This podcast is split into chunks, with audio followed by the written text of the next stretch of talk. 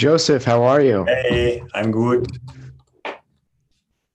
This was a different link. I realized um we I noticed that. I realized I sent you the link for the one that I did with Karsten Yeah. last week. That's my fault. I'm sorry. No worries. Yeah, no problem. Yeah. I was about to say good morning, but it's only morning for me. Yeah, here's three o'clock. Yeah. How was your day so far?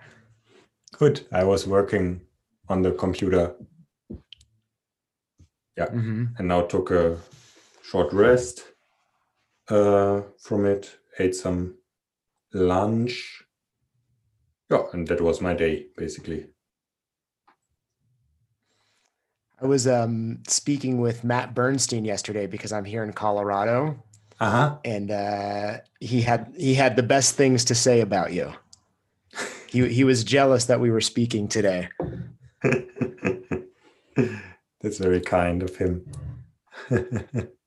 Oh yeah, he was very. je- He wanted to hide in the background and watch the conversation. well, I um, I had a chance to uh, read some of your writings on the website. I really enjoy that you um put so much out there and and you know short, long form, just expressing some thoughts and ideas about a lot of different aspects. And uh, Mhm. I think you're saying a lot of things that I, I I've thought a lot about, and one of the big ones really uh, is is kind of the idea of like um the human generalist as opposed to just a movement generalist. Uh-huh. And I think that that's a a, a topic I've thought a lot about, and it, it it seems like it's something that you have thought a lot about, and kind of what you work on with your students. Yeah. Um, so I'd, I'd love to kind of jump off there because I think that that's a really interesting place because I think that people get caught up with the idea of being a generalist, maybe just in a movement perspective, without the idea that potentially that's a bit of a specialization. Um, Yes. Whereas, like I said, you kind of tackle the idea of being kind of a well-rounded human, artistically, emotionally, uh, physically, cognitively, and I and and I'd love to hear your thoughts a little bit on that and maybe how you got to that. Mm-hmm. Mm-hmm. Mm-hmm. Yeah, so I'm, I'm curious. Yeah, where where how did you arrive at that Yeah. place through? Okay. movement? Yeah. Quite a quite a big question. Yeah. yeah. okay.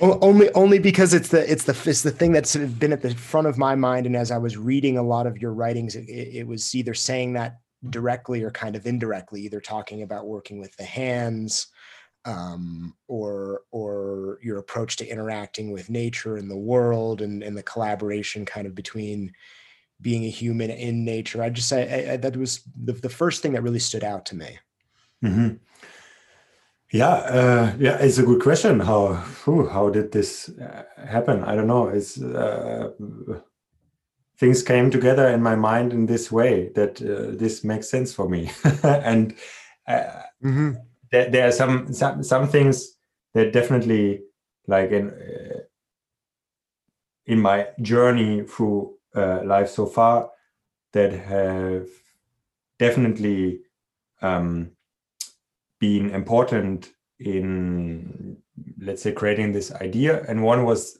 my school education because i was not in a in a normal uh, german school but in a waldorf school. And that's a school where you do many different things and you do lots of things with the hands lots of crafting things. You have also uh, dancing.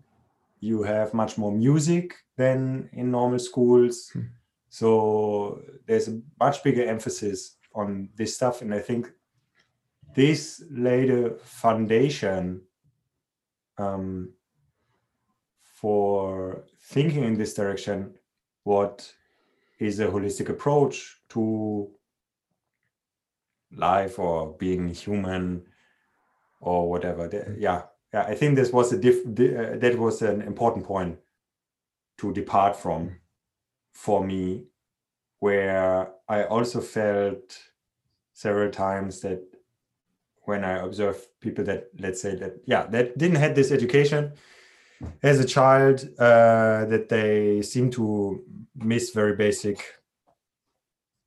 things like how to work with a screwdriver or something like this you know like mm-hmm. there can be especially for for for the ones that have grown up in big cities very far and foreign mm-hmm. and also yeah the, the things with like being outside in whatever in whatever sense like uh, if it is outside like in a garden and doing things like gardening or if it's outside in a more wild area um, there can be also something that is a bit foreign for especially people in in bigger cities where people seem to be a bit more specialized into their abilities because there are people of every special uh, specialty around. So it's easy to get a person to do this to get a person to do that. Yeah I, mm-hmm. okay this has to be fixed so i get someone. And when you're on a, when you would live more remote it would be probably something you would do more alone. Uh, and also in my family i think it's pretty common to fix things by yourself and to at least like try to to see what you can do yeah which is also i think right. because i i'm from a family uh, from eastern germany and in the times in the socialist times you it was like completely normal to do things by yourself and everyone was able to like everyone was a handyman in that sense you know right like, yeah well it's almost as if like um the, the the idea of being like human specialists is is more of like a new phenomenon right i mean in terms of like human existence i think like the the broader part of human history the distance between people and their understanding of how to interact with the world was not as far as it is now. Mm-hmm. Mm-hmm. Right. Like you and I used to share a lot more like common understanding and information because we were all asked to do a lot of the similar tasks. Yeah. And now, like you said, someone can be, they can only know about, you know, not just bread, but like they only know about a specific kind of bread and and that's the only thing that they do for instance yeah yeah exactly there there i think there maybe there are two things at work like one is the that we we um specialize uh, because in we have work environments where it makes sense to specialize and then you just um, pay people to do the other things that is this is possible mm-hmm. but then maybe there's also like a like social cultural thing happening that you uh, decide very much okay this is like i'm like this i'm doing these things and this is how i create an identity for myself in such a in a world with so many humans and uh, in on uh, we are living in bigger cities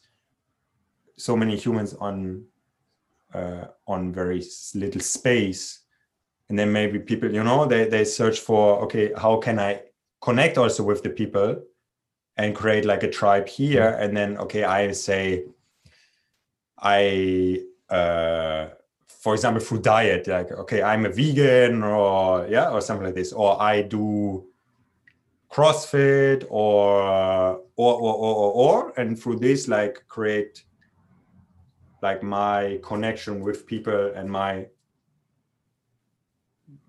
tribe right. And we're and, and we're kind of like rewarded for it right? In this and i think like western cultures i don't know much about other parts but there's like a you're almost like rewarded for choosing your identity right? Like you're you're you're kind of asked early on to be like well who are you and what are you? And if you don't have a lot of answers for that it's kind of like well you should figure it out um, which does a little bit of a disservice sometimes i think in in terms of giving people the space to be a lot of things and, and wear a lot of different hats. Mm-hmm. Mm-hmm. Yeah it's yeah exactly. It's a tricky thing. Like on one hand is it is it can be yeah it's very important to yeah to find yourself and what you what is your contribution you know? What is your contribution to to society what is your place what is your part? And then on the other hand it can um, it, it can go very weird ways that you yeah you suddenly think okay this is how i am. And in that sense you crystallize you know like you become very hard. And then things that are different you are not trying them anymore uh yeah just because they don't feel like this is your identity and this makes people like stop to learn new things mm-hmm. and maybe ultimately mm-hmm. like is um, bringing them into um, let's say a f- more foggy mode you know where yeah okay this is how i am and the brain is not so ready anymore to to change you know to be mm-hmm. shaped mm-hmm. by different yeah. new experiences yeah there's a certain rigidity that comes with that kind of labeling and, and specialization and and over time it's like it only becomes more rigid mm-hmm mm-hmm mm-hmm mm-hmm yeah and it sounds to me like yeah. um sorry go ahead go ahead yeah yeah i want to say yeah I, you know i'm always a bit careful with with with uh, sounding too too much in one direction. Like I can also see the the uh, the, the, the positive things about uh, specializing in a thing in a craft, for example. Like to say, okay, this is what I do. You know, mm-hmm. um, what I usually would ask for is to have to have like a, a wide base to specialize from, because mm. it makes sense for people to say, okay, yeah, I my thing is music or my thing is uh, accounting or my thing is i don't know flying to the moon or, or whatever you know? Like uh, it, it, makes sense.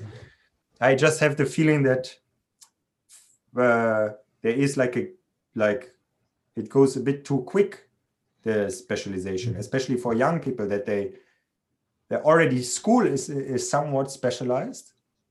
Mm-hmm. uh, there is a lot of emphasis on on on on the brain for example. Like there's not so much like physical things happening. Mm-hmm. uh, and also there is specialized on very analytical things and knowledge like uh, like like mathematics or biology and so on and so forth. And yeah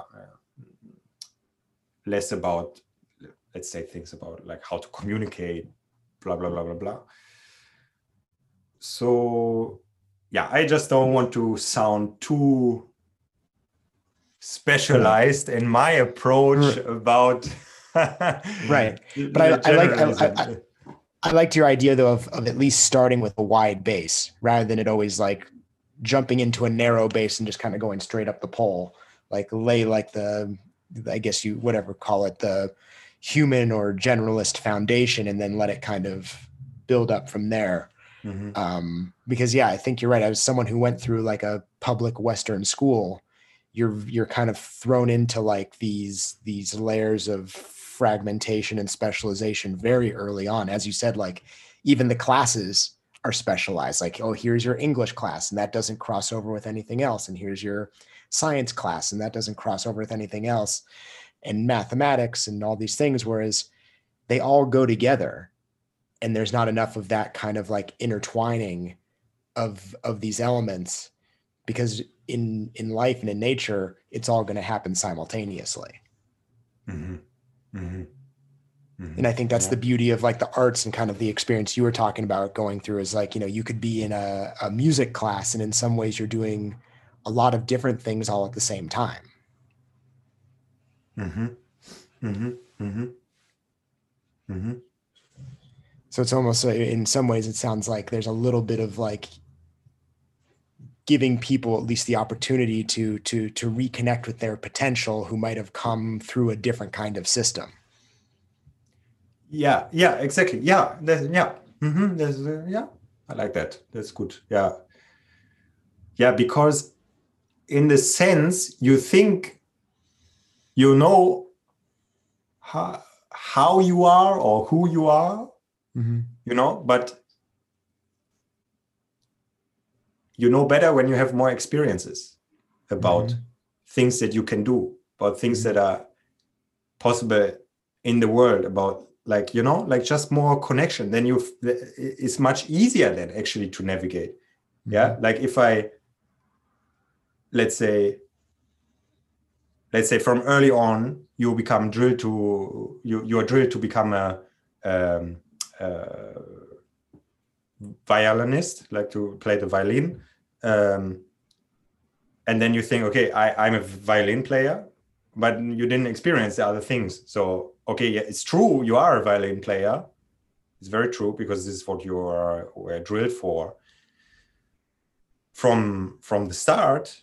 But actually maybe if you try other things you also realize ah actually but i'm not just a violin player i'm also uh, yeah i'm also a carpenter and i'm also a cook and uh, i'm also a nice person and uh, have good friend and uh, whatever you know like, uh, uh, yeah. And Right, on top like of this i'm a very good violin player. Right because it's it's like whatever the the the way you're expressing yourself creatively it's not just the technique that makes you who you are in that art it's everything that you're bringing with it from your life experience funneled into that artistic expression.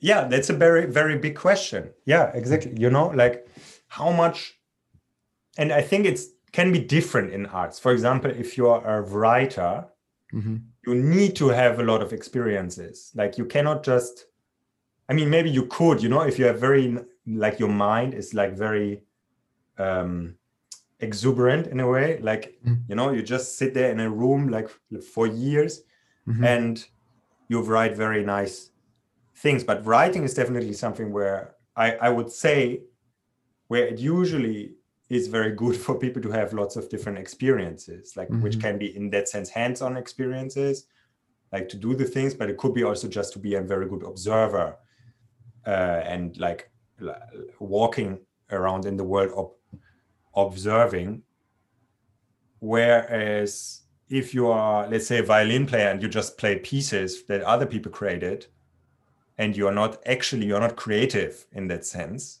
Mhm. uh, it's maybe less needed but maybe it's Mhm. more needed again when you are a composer you know and uh, you experience the different sounds of the world like blah blah blah blah blah and so on and so forth. It's definitely something to, to think about and to discuss like how much how much should like how much does as someone that is specialized in a thing whatever it is benefit actually in his specialization from generalist uh, experiences or from yeah from just having interdisciplinary or cross-disciplinary or blah blah blah experiences? Mhm. Yeah, I often think answer Yeah, well, I, I just I, I I agree because I think that I mean I've I forget where I read it, but it was kind of like the the definition of information in mathematics is like the reduction of uncertainty. Um, And it's like the more information you have, the better predictions you can make, and you never know like where information that you've ingested is going to become valuable. And it's very small moments. An example might be like I I I got a block of wood and I carved a bowl a couple months ago out of it, Mhm. a nice like little wooden bowl. And I was just thinking as we were speaking, like, well, if you and I did that same exact task, if we filmed each other doing it, it would look like two totally different approaches because all the different information that's in our brains is kind of funneling into a moment of like addressing that task. And and the more variance and experience we have, the more efficient one of us might approach that task. You know, it could be everything from certain experiences emotionally as children, all the way up to experiences and maybe our parents let us eat with our hands. So we have like better dexterity with our hands and all the way into like whatever philosophical approaches to to different things and it Uh-huh, kind of uh-huh. funnels into that moment so then it you kind of expand it to maybe a hundred people chiseling a bowl and you really start seeing the differences and and really it comes down to information feeds creativity. Mm-hmm, mm-hmm, mm-hmm. yeah. And when, and when i think about what you're doing it's like yeah it could be maybe labeled a lot of different things but you know if we're if i was picking a word it's like oh it's it's creative education. Yeah yeah yeah yeah yeah i need to think about it yeah it sounds good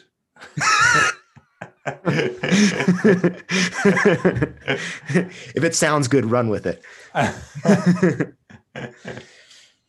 because to me, creativity is really it's really the thing. I was I was reading another piece, and I think it was like a neuroscientist who was saying it, and I I'm I'm, I'm definitely going to butcher it a little bit, but that like people think of like what subjective happiness is and mm-hmm. it's very subjective but i think that neuroscientists can actually look inside the brain and see kind of the things that are happening in different parts when what perceived joy is or happiness or satisfaction whatever and it's more closely aligned with the experience of creativity of like going through the creative process that actually like brings subjective happiness to people's uh-huh. minds not the things that they think will make them happy. So joy is actually closely aligned with frustration and embarrassment because those are like the preludes to creativity. And that process is really what what actually does it for people what gives them that feeling of purpose. Yeah that, that sounds very very interesting. It sounds very very fascinating uh-huh and and to me, when I think of that, it's the, you know, if we're talking about the the the human experience or, or the life experience, it's it, it it comes down to being a problem solver and being a creative. And when we remove those things, it's it, it it's a um it sounds to me like we're we're reducing the the potential of like feeling what it's like to be human or, or the potential of what we can we can experience as humans. Mm-hmm. yeah that, yeah yeah yeah. That's a very interesting point. And i think what you mentioned about like like yeah carving something or chiseling something is is something where this can be felt where you imagine um, something in your mind you know that you want to create mm-hmm. but it's not there yet. And you imagine also the the the path there. What do you you know like what do you need to do? Like what what do you need to take off? Like in the in when it comes to wood what do you need mm-hmm. to to take off? And then in the end you have this piece that you created. And i think this is also like for me it's very very enjoyable to create things. And i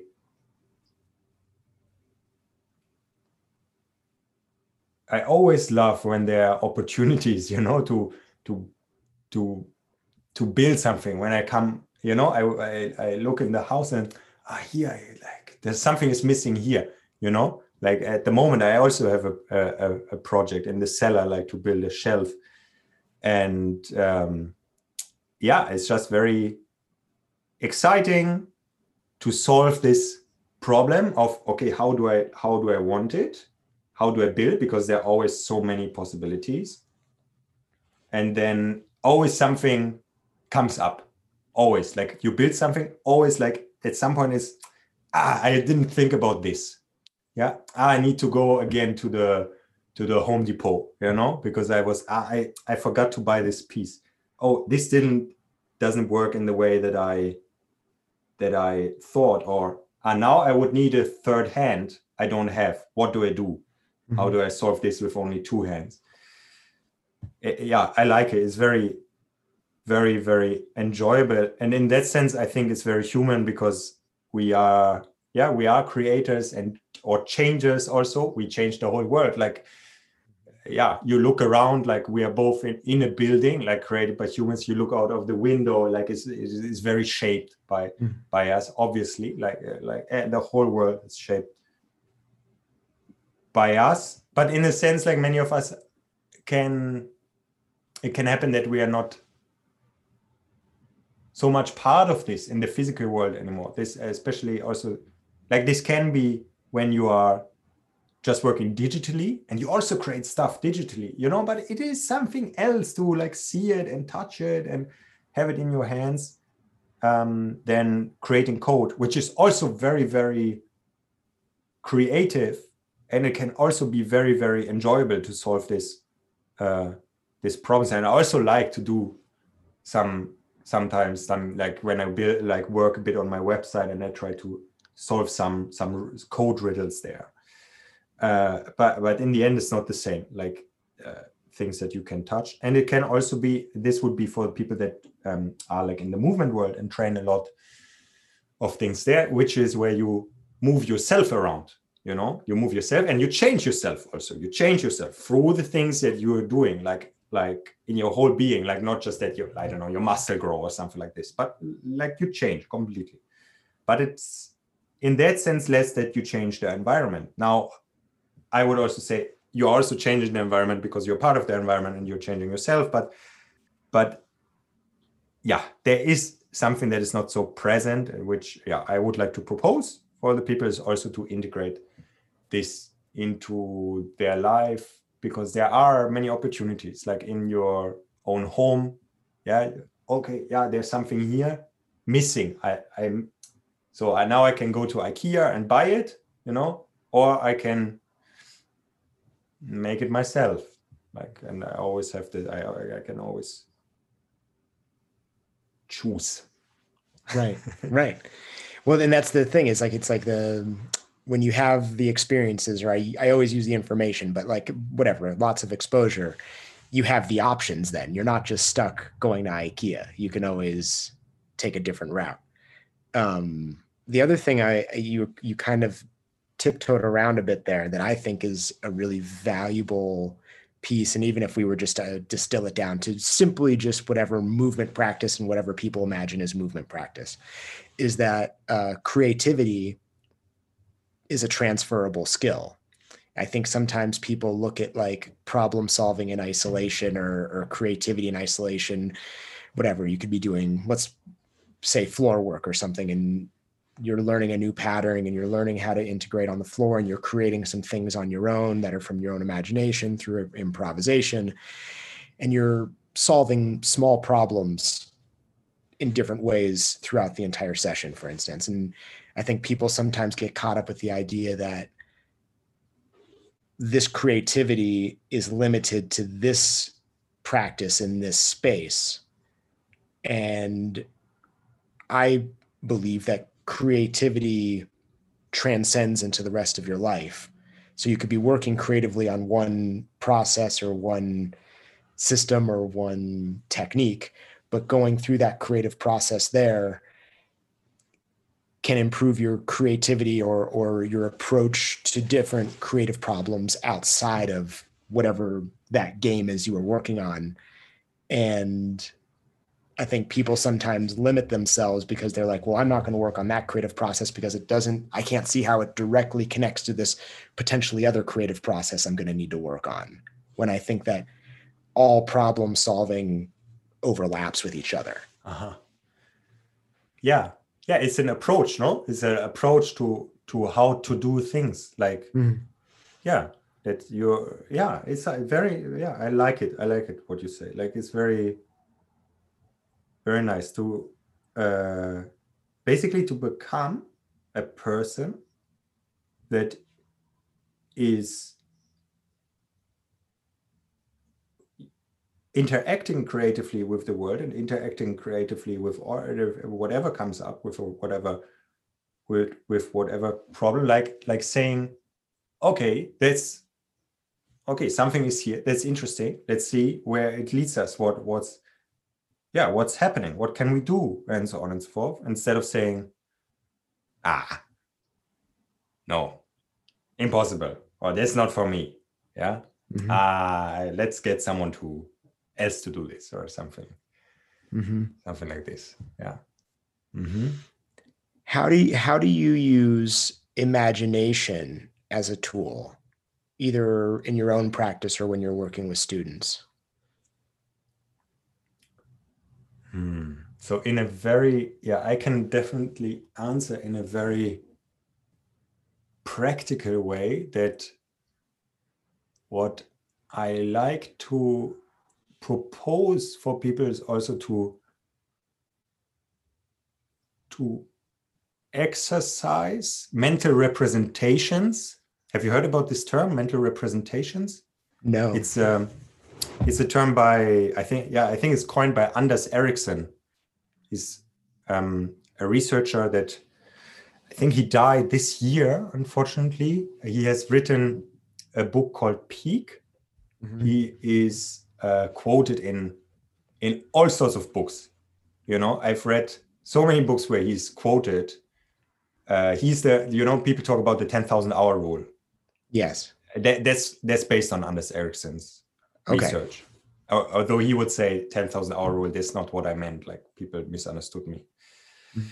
Um, so, but but he coined this idea of mental representations, and a mental representation is basically yeah a representation in your mind of mm, actions yeah of things like the like the violin player uh, has mental representations of how to how to move the fingers but also of how it sounds you know? Like a like a musician in general like he can a very good one can look at at uh, at the sheet and he can basically hear the music. And this is also how composers work before there were computers you know? Uh, no because uh, how was like mozart composing an uh, an um, for an orchestra he didn't had an orchestra all the time you know and was like okay now play this play this how does it sound together no he was sitting there in his chamber and he was doing this and there and then somebody went to the orchestra and said okay let's rehearse this and play it but he was like imagining he could like in his mind have all these different instruments and put them together and know how it sounds. And this is why, because he had the mental representation of all of this. And the clearer the mental representation of something is in your mind, the, the, the better you can execute the action. You know, like top performers in whatever field have very good mental representations. Like a chess player for example, uh, like world class chess players, they can all, like all, I don't know, but may, may, most of them, I guess, can play blind. They just, people tell you, uh, tell, tell them, you know, like, okay, your uh, opponent has done b5 to c3 or yeah, something like this. And they, they know because they, they, they played so much chess, they know all the configurations, like they don't need to look. Yeah, they can play chess blindly. And and an exercise that I would do that is in that sense about imagination is when yeah when we think about movement for example like to move in your mind you can sit down you can lie down just go through the movement in your mind. And this is when you also uh, it's like a test also for the mental representation. If is this clear in your mind you know what is what is happening?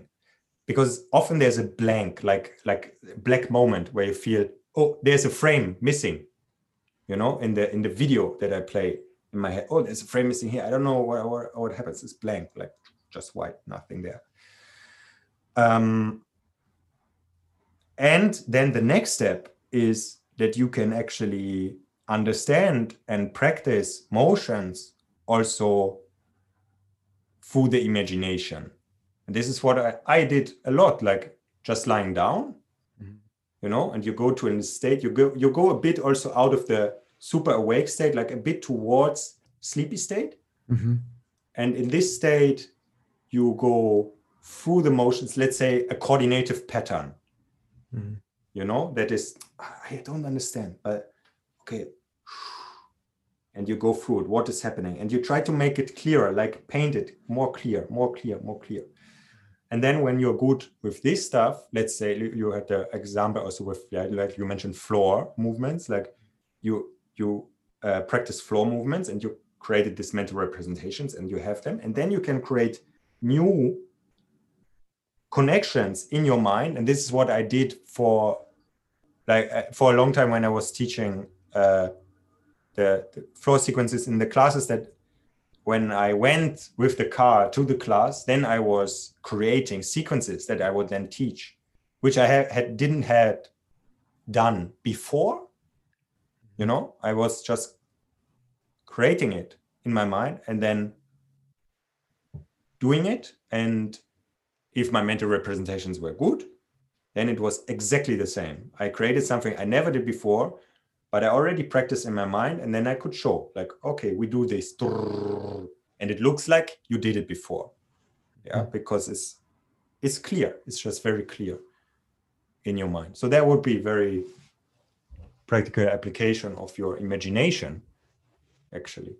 Yeah, it makes me think of um I read a book on on neuroplasticity and they were talking or the, the author was speaking about how for instance, like a skill or a or something, that imagining it from a neurological perspective can be as powerful as actually doing the task. Yes. Right. So, like, re- as you're talking about repeating it in your brain and like without actually physically doing it and then coming back to doing it physically, you've developed a lot of the same like neural pathways by just imagining it. Yeah. It's not just vision in your behind your eyelids. It's not just yeah. seeing something. You're actually like creating these connections in your brain through through that, which I thought was really interesting and and kind of speaks to this uh, practical application that you're talking about. Mm-hmm. Mm-hmm. Yeah, it's yeah, it's very very powerful. I think. Mm-hmm. I mean, and it's happening to us also on in in with our emotions, for example. No, like we imagine something and like we have like emotional responses to things that we just imagine they're not really happening. Mm-hmm. you know like we can create anxiety through just like thinking about uh, bungee jumping for example you know? And i feel like oh, oh this oh, feels very like intense for me. I was just like really imagining doing it yeah? Um and or for example like there are also these studies that show you can even create like hypertrophy in the in the muscle. You can even grow the muscle through imagining that you are using the muscle in very very intense way and so on and so forth. That that's not as powerful as really like training but there's still like you can create a, a, a physical change. Yeah. I, I, I think i read something like that as well where it was kind of i forget what the the task was. It was something small but it was a strength training task and half the group did the actual strength training and the other half of the group imagined it. And then the imaginary group didn't get as strong in the same amount of time. But in just a couple short days or something, we're already past the people who had just done it physically. Yeah. Yeah. Um, yeah, it speaks to the power of of imagination, even just in that very practical way. Yeah. mm-hmm yeah, I think it, I think it's a, a, a, pretty incredible tool. I also think it's like a really incredible tool for for discovery and spontaneity and mm-hmm. and surprise because I think that's something that's often kind of removed. I think people get caught up on on on technique and see the things that they want to be able to to do. It could be positions or movements or shapes, but it's the the the spontaneity that kind of has that moment where you really discover who you are in a moment. And and I think there are moments where imagination can be a tool to to to be a vehicle for those kind of experiences. Mm-hmm. Yeah, continue. Like, well, it, well, like it reminds me a lot of being. So I went to school for theater, and we would do a lot of these kinds of games where it's like imagine you're yeah something, and you're in this space, and you know the technique has been ripped away and your self-consciousness starts to get ripped away if you really kind of get into it. And those are the moments where you know you surprise yourself with something um, because it was unplanned it was an accident whatever it was. But it's a tr- it's a very it's a moment of truth. It's like when you slip and fall whatever you do when you slip and fall is your complete honesty in a moment. That is like there's nothing contrived. You're slipping and falling, and the way you're going to land and catch yourself or deal with it in the air is who you are for real in a moment. And I think that there are these ways of kind of manifesting that through, you know, imagine your like I'm I'm doing some work with Tom Weksler right now online. And one of the kind of imaginary tasks is something like spend 10 minutes imagining using this as kind of the, the jumping off point of being um, a skateboarder, surfer, football player. So you're on your feet and playing and stuff. And there are these moments where it's like, it's not contrived, it's not technique driven. It's a moment of of discovery of like, oh, this is me right now. You're right. Mm-hmm. Uh, and and I don't know how to really give it the rich language and maybe that's okay because not everything needs to be described in words but the the the feeling of like those really spontaneous moments are are very special and i think they're we in some ways people go the extra effort to try to remove randomness and spontaneity and uh-huh. and surprises uh-huh. from their lives but like that's magic that's discovery that's like realization that's like yeah, you know, whatever, call it some maybe like a moment of true self. I don't know. Um, but they're really magical things. Mm-hmm. It, it, reminds me of a of a concept by a German um, sociologist. I struggle to translate it. Uh, let me um, let me tr- let me let me use the internet for help. Mm-hmm. Like you could say. Um, unavailability in German would be Unverfügbarkeit. Like Verfügbarkeit, this means availability. Mm-hmm. And un is like un, is the same, like unavailability. And what, what he talks about is that in our um, society, we are trying to make things very available, you know, like let's say, yeah, like you order, you order something online and you want it to, to, to be there quickly, or you, uh, you, yeah, like you, you can access all, all the music you know, on your phone, like directly you can access it.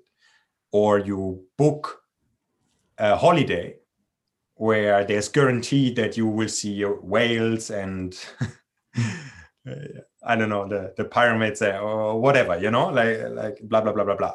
So, and he says, yeah, but the true the the actual moment of uh, resonance. He talks about resonance where you yeah where you have the feeling there's a connection between me and what's happening here. And is is there is also a reciprocity like we are connected and we're changing each other. Uh, and he says we we we are we are longing also a lot for this for this resonance that yeah justice in i i would also say like like feeling of being alive in that sense. And he says this is happening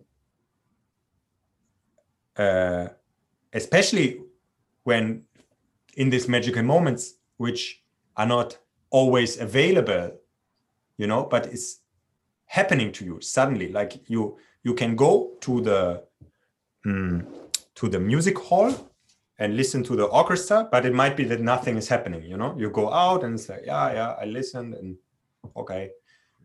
Or it can happen that you're there and you feel like ooh, like like a transcendence, like something was really what a moment. Like I felt very emotional and it was very touching and so on and so forth. But this you cannot force. Like there's no way of like going, okay, I will go there this evening and I will be touched. I will I will start to to know, I will start to cry there and like it will all happen. I, I paid 100 euro for this yeah.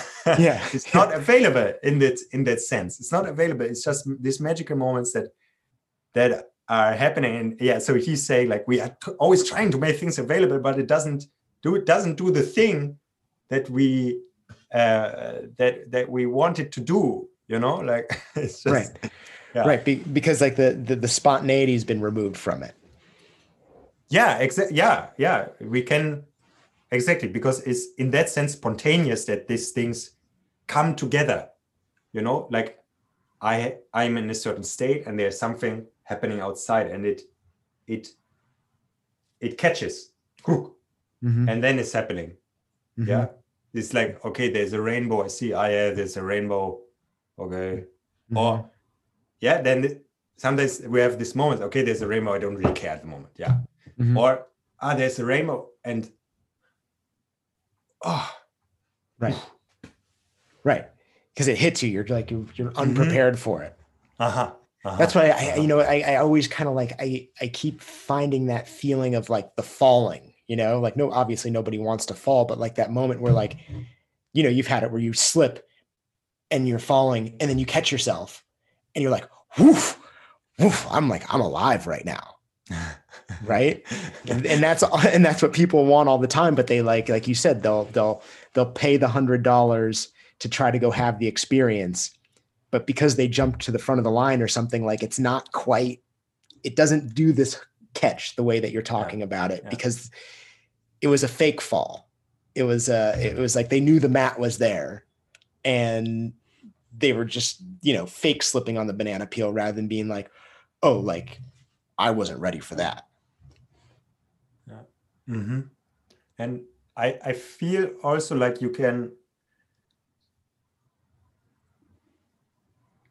I feel in one sense you can be more open for these moments with with a certain you know openness of being there you know be like i, I do one thing that, uh, with music where we just sit down and we listen to playlist of a few songs uh, can be one hour for example of a few various songs and the thing is, the instruction is to really just sit there. We are not doing anything else. And we are just listening. We are really just listening now. We are not doing anything else. And what many people say after, I would say almost everyone says after this, I never did this in my life. I never was sitting down, really not doing anything else, really like not also not like trying to be there, not like going away with my thoughts, and obviously not doing other things like I don't know, washing dishes or something like this. You know, just being there for listening, and this brings you in a state where is is more possible. It's more possible that things are happening. Yeah, that there's a that there's a, a, a resonating that the resonance is happening or what, whatever you want to call it mm-hmm. through being there being being ready being saying so basically saying i'm i'm ready for things that mm-hmm. things are happening i don't close myself to it but i open myself to it i give myself like i give myself to it mm-hmm. right like making your making your senses available in a way that you potentially haven't worked with before. Mm-hmm, mm-hmm, you know, depending mm-hmm. on what kind of culture you come from, you know, if you, you know, depending on what part of the world you you, you you're in and how you've been raised, like certain senses are stronger and weaker than others, right? Like people who maybe come from more of like a like a more oral culture, maybe they're people who share a lot of stories. It's not a lot of like reading and, and writing. You know, their their auditory system is much stronger, right? Um, and then in maybe some other places, maybe they're hunters or something, and their their sense of sight is a little bit stronger. But asking people to just be quiet for a moment and kind of be with their senses is a is an interesting experience. And music is a is a, a great way to think mm-hmm. manifest that. But I think that, yeah, kind of asking people to experience their senses in different ways because everybody's going to come at it from a different place depending on where their starting point is. Mm-hmm. Mm-hmm. Mm-hmm. Yeah. Yeah. Yeah. This, the, the, and I guess that kind of leads me to almost, I'm curious what your, your, I don't know, maybe your relationship with technology or your thoughts on relationship to technology because oftentimes technology is is something that assists or reduces or replaces a physical sense right? Like a shoe ultimately is like an extension of the foot and is like you know taking the place of whatever sensory information i'd be getting from my foot um so maybe you know like a computer or a, a phone they start to replace a lot of different things whether it could be my voice or parts of like my my brain or, or extensions of my ears or or whatever this thing is and they're valuable because we're using it right now and we get to mm-hmm. interact mm-hmm. in this way mm-hmm. so like this mm-hmm. is an extension of our voice yes. and our ears but yeah. at the same time it sound it, it, feels like it can be a, um, a a reduction of our sensory experiences with the world. Yeah. Yeah it, it is complicated. It's a complicated relationship. Like you could say you could say we are homo technologicus technologicus you know? We are the the um yeah the technical human like because technology has been always there in our history. You know the first technology like like stones hitting stones making something making something from it like realizing okay i can i can take things apart and it becomes a new. And from there always taking the next step or like throwing is, is also a starting point of technology where you realize i can change something i can without touching it. Like it is through my voice but also through throwing a stone and killing a bird or something like this you know? And through there i realized okay aha with a stone works okay. But maybe there are other ways yeah aha then few thousand years later i come up with a bow few thousand years later i come up with a gun mm-hmm. and then with a drone and mm-hmm. so on and so forth, which is a history of making, of creating more and more distance between you and the things. Mm-hmm. Yeah. With if you hit something with a stone, you have to be relatively close. You still see, like, okay, what have I done? Thousands of years later, you sit thousands of kilometers away and you can end the life of a person mm-hmm. through technological devices and there's no like the connection is so far. Still people can feel it. Still there is things happening in in in these pilots. But it, it is a history of creating more and more distance on the other hand what you already said how, how magical that you're you're on a different continent than me at the moment. It's a complete different time where you are and we are talking with each other. Yeah we're talking with each other and it's a different time where you are. Right right. Uh, what's happening you know? Like it's a magic. It's magic. Uh yeah and uh, it's in that sense it's a complicated relationship because everything we we we do like it gives us something it also takes like you said okay we wear shoes we don't feel the ground anymore. Yeah? Or okay in the winter i pack myself very very like lots of clothes. But it makes me also maybe more weak mm-hmm. because there's less cold adaptation.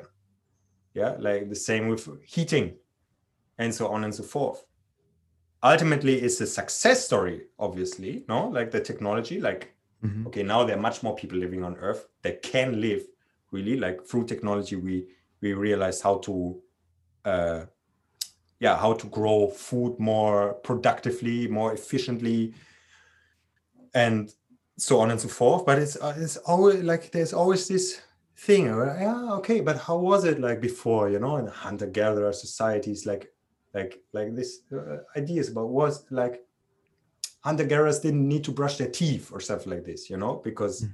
okay like the food was was uh, different. Now today we have the cars. Okay nice. Yeah i can go like very far uh, or with an airplane but i just uh, don't walk so much anymore. And ultimately this can create diseases. Like now we have all these other diseases uh, which are very different from what people had like thousands of years ago. Yeah. Mm-hmm. Blah blah blah blah blah. So it's it's uh, there. I think there should be always a reflection of how to use things, and I'm using definitely technology a lot. Like for my work, I work online, and uh, yeah, I have a computer and a phone and right. you know all this stuff, and I'm I'm spending a lot of time on it because I'm also like like on my computer here because I, I'm communicating here with people, yeah, and um,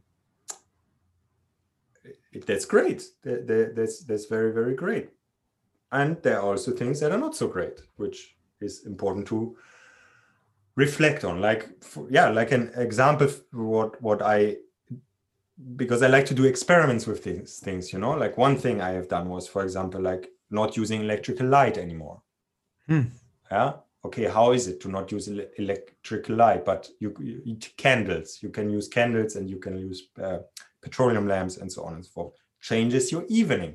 Mm-hmm. Changes your evening. Different feeling. Yeah. Different like calming down in the evening. Different sleep. Wonderful. Like very very wonderful experience. Not necessarily something now you have to do your whole life but it's a knowledge you know it's a knowledge. How is this? How is it to do it differently?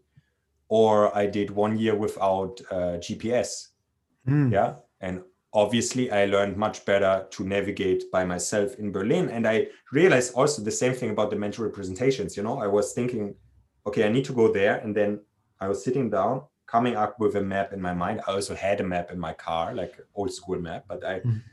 was you know like can I try? Uh, can I can I imagine by myself? Like, can I figure out? It's a path that I don't usually go, but can I figure out how to go there? What is the the way that I want to go there? Okay, there are these three. Da, da, da, I can go like this. Da.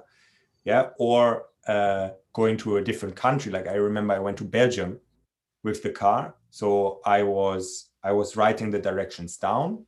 Mm-hmm. Yeah, I I on I said uh, at home I used Google Maps. I looked at the thing, but then in the car I didn't use any GPS. I just wrote down the directions for me on piece of paper and just followed the directions. And obviously you have to be much more aware. You have to read the signs again, you know, mm-hmm. because we are not reading the signs anymore. signs anywhere that lead you to from from Berlin to Brussels, you know. But uh, yeah, we we don't know anymore how to how to read them. And there are like this this studies that show like um yeah when you when you are a taxi driver in london and you don't use the gps but you have all this knowledge like this test that they have to do their hippocampus is like like very like strong you know like very developed. And then when they stop to work as taxi driver then it weakens again. Mm-hmm. and technology is all often externalizing of of things. Like yeah externalizing of our brain or mm-hmm. of other means. Can be also of our strength mm-hmm. okay like i use a crane to lift this up yeah um, uh, uh, and this of course means okay if i take it away it's always use it or lose it mm-hmm. okay you don't use my brain anymore for direction so this ability i will definitely uh, will, will become weaker okay i use a crane to lift the the sandbags okay then yeah i won't have this stimulus mm-hmm. and so on and so forth when I was right before we got on the call, I was sitting here drinking some coffee and I was reading this book. Um, you know, Sam Harris's. Mm-hmm. He recently published a book, and I've never listened to his podcast, but um, I I've read a few of his other books, and this book is uh, kind of like a collection of some of his podcast interviews. Uh-huh.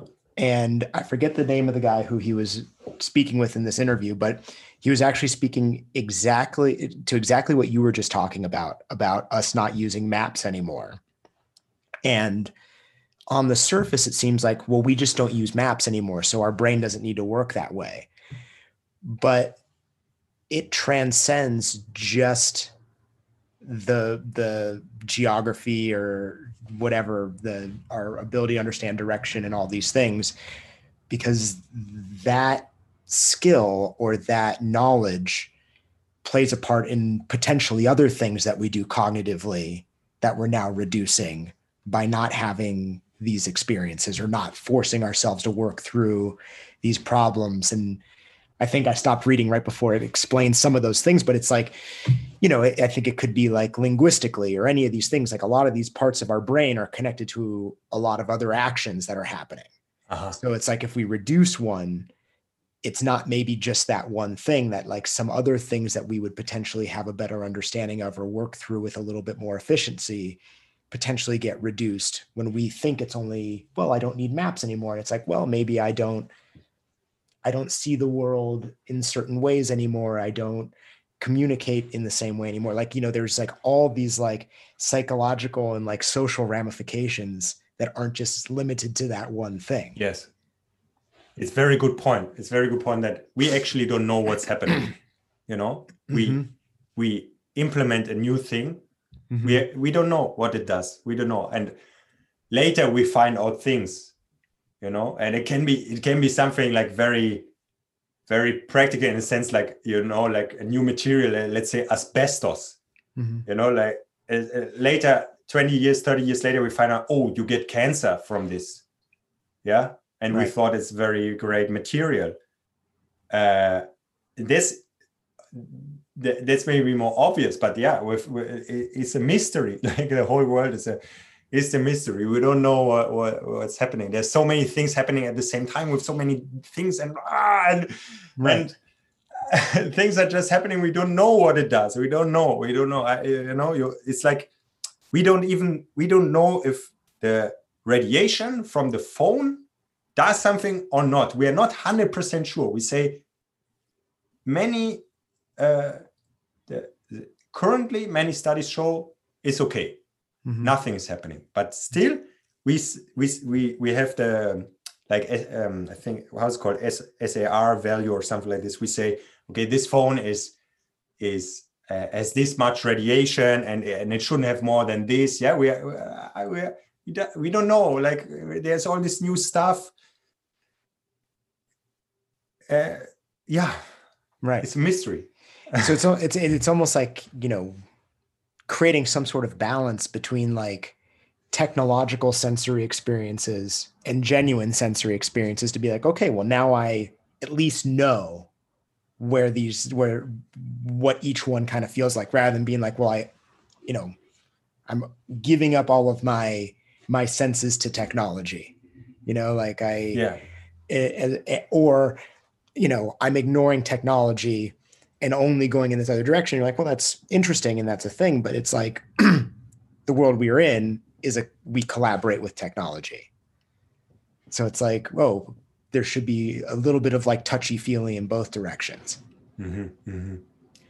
Yeah, exactly. And it's good to realize what is driving our actions, you know, and mm-hmm. because often our actions are okay. This is the easy way. Mm-hmm. Yeah, I use the GPS. It's the easy way.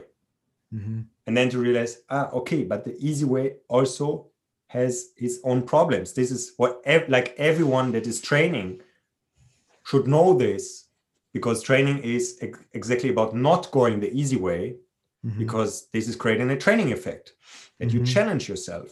And mm-hmm. it's the same with our day to day interactions where we can choose to, uh, uh yeah, to to okay now i'm yeah. not using the gps or or or or or, or i go out without a jacket because mm-hmm. uh, of the cold adaptation or i walk instead of using the public transport now or, or, or whatever. So this is an important thing. And also to realize it's not about uh, just what we are doing but how we are doing it. Yeah? It's like mm-hmm. different when i write a, someone a letter on paper then uh, sms on the phone. It's different. It's two different things. I, I can it can be the same. It can be that I write the same, but the how makes the things different. And I I I feel that for many people this is relatively far because I often get asked, why are you doing it? Why are you doing this? Like you can there's an easier way mm-hmm. of doing it.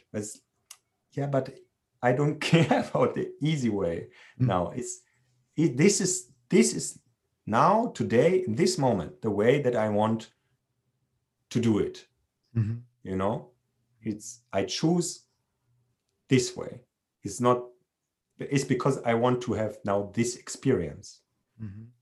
And that's and and that's okay because at the end of the day, we're all playing games and we all get the opportunity to create a lot of we get to create the rules for how we want to play games and and games are just opportunities to research and get at new information mm-hmm. um, i went through a similar experience because i don't know if you've seen this video i think i saw on your website that you had uh, gotten to study a little bit with fighting monkey um, but they at one of their intensives they took a block of wood and with just a hatchet carved it into a sphere mm-hmm and I did it a few months ago. Someone gave me a block of wood. I got a hatchet. I went out into the lawn and did this thing. And it, I did it over the course of eight hours, one day. Um, it was hellacious and amazing and beautiful and, and one of my favorite experiences. But when I was setting up for it, people asked a lot of the same questions. Well, why are you doing it with just a hatchet? Why are you not going to set up on a table? Why are you going to do it on the ground? Why aren't you going to use um, some sort of um, braces to hold it down for you and all these things. And I said, I don't know. That's just not the way I want to play the game. Like, you know, we're, we all have different constraints that we create on different things, you know, and working with three tools instead of one tool is just a constraint that someone else invented or putting it on a table rather than on the floor is just another constraint that someone else created and being okay with saying well this is just the experience i want to have mm-hmm. Mm-hmm. Yeah exactly. And and we live in this time where we have to choose because we have so many possibilities. And often the the um, the default option is to go for like for the most easy like you know like okay i want to make this ball. I get some electrical tools you know to just go okay it goes much quicker and easier and so on and so forth. Or okay i need to go to the supermarket i take the car. It's the easiest option yeah? Eh, but we so we need to use our ability to choose because our default option is often either it's easy or it is what we're always doing you know? Okay i yeah i always do it like this. I always go this path like to the to the bus station i always go this road. But there are three others you can also go. Yeah. Do you this makes me think of the piece that you wrote um, i think you called it low sugar training. Mm-hmm. i think you're you're to me this is this is a little bit of that idea. Um the idea of like the the eating the candy the high sugar is like kind of what keeps you like you're getting like that like instant gratification but it goes away very quickly. As opposed to like the the low sugar training where it's like no it's like a longer burn yeah. right? And maybe it takes a little longer to get to that satisfaction and maybe the satisfaction isn't even at the end. Maybe it's actually in the middle as you're doing it. Yeah. Yeah Mm-hmm. Exactly. Yeah. This this is, uh, in a sense, is also the like one on one of training that you have to. That you cannot run for what is most sweet, but what makes sense. Mm-hmm. What makes sense to do. Uh, and this is not uh, eating the sweet stuff. It's like you know, like in nutrition, it is like this. Like mm-hmm. if I go to the supermarket and just buy what is most sweet, it will be terrible. Yeah, it will be terrible for for my health, for my energy. Like just terrible. Mm-hmm. Okay, so I need to make my choices and realize, yeah, okay, ancient parts of my brain pull me in this direction. I know better. Good. I mm-hmm. act accordingly. Yeah, and it's the same with with with with your actions. And one uh, yeah, one example of it is like if you have a to-do list, like to go through it and see what makes sense to do now, not what is the easiest thing to do now, because often this is how we act. Like, what is the, what is the, ah, this is quick, this, ah, and there's no problem. Like, I know that I can do this, is quick, just takes a few seconds. Yeah. And you, and then you always like walk around this, this bigger thing that is more difficult. There's a bit of pain and so on and so forth. Although it may, would make sense to do that now. This is actually the important stuff. Okay, let's do that. Yeah, because it's not about being in a sugar high every moment of your life, you know, like, mm-hmm. yeah.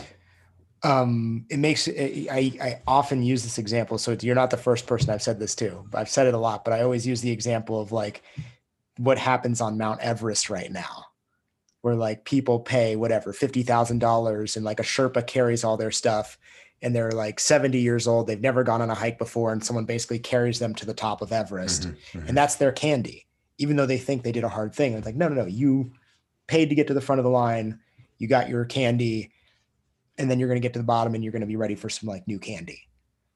Whereas like if you and I decided like you know what we want to climb Everest. What does that actually mean? Well, we're going to have to go learn how to speak Nepalese. We're going to have to learn how to be mountaineers, which means probably doing some hikes and rock climbing and ice climbing and all the different things that we need to educate ourselves on. We probably need to understand maps and geography so that we can route ourselves up there. Um, we probably need to become proficient with skiing and all the whatever all the things are understanding of elevation how to like prep and all the stuff maybe it's a 10 year journey right? And then then we get to the top. If that's not candy anymore right? That's like that's you and e- you and i eating like um a rib roast. Mm-hmm.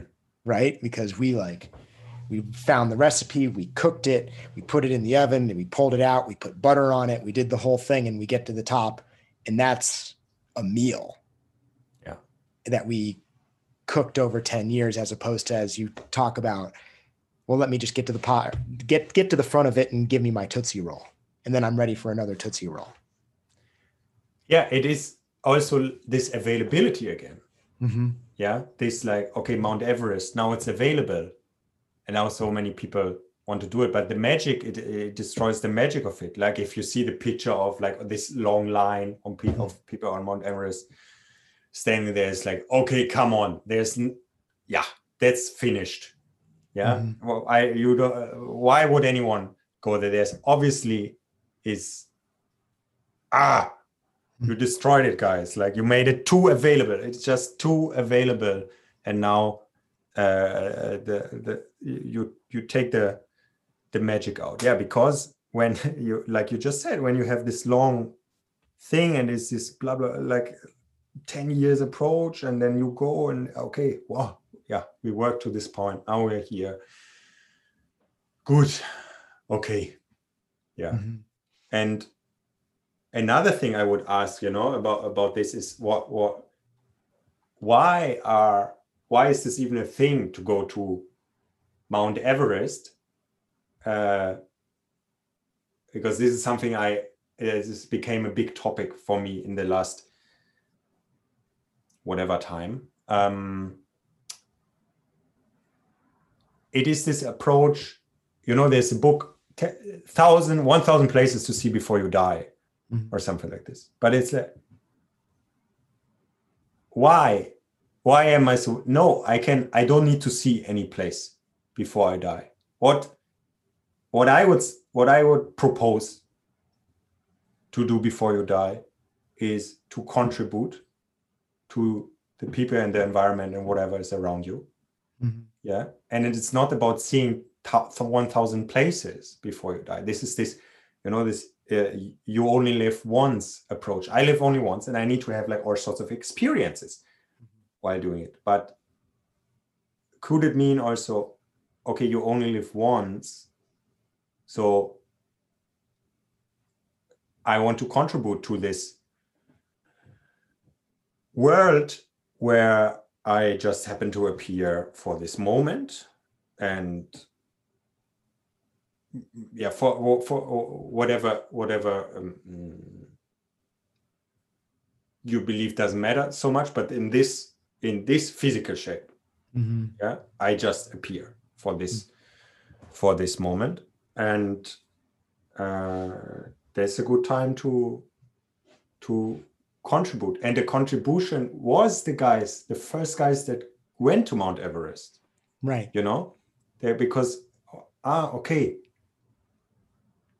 good. That's interesting. Yeah, they they were they were the first ones, but now it's just about yourself. It's like I went to Mount Everest. Mm-hmm. It's like yeah, another person went to Mount Everest and so on. But first man on the moon is like, mm-hmm. aha, what a contribution. Mm-hmm. Yeah. Right. It's like an expression of human potential as opposed to just, um, I don't know, like a, a, a selfish act. Exactly. I personally wouldn't still like value it too high, let's say, you know, if there is no, if it, you know, if it's just, let's say, you run 100 meters quicker than the last person. Now you are the quickest person on the planet. Mm-hmm.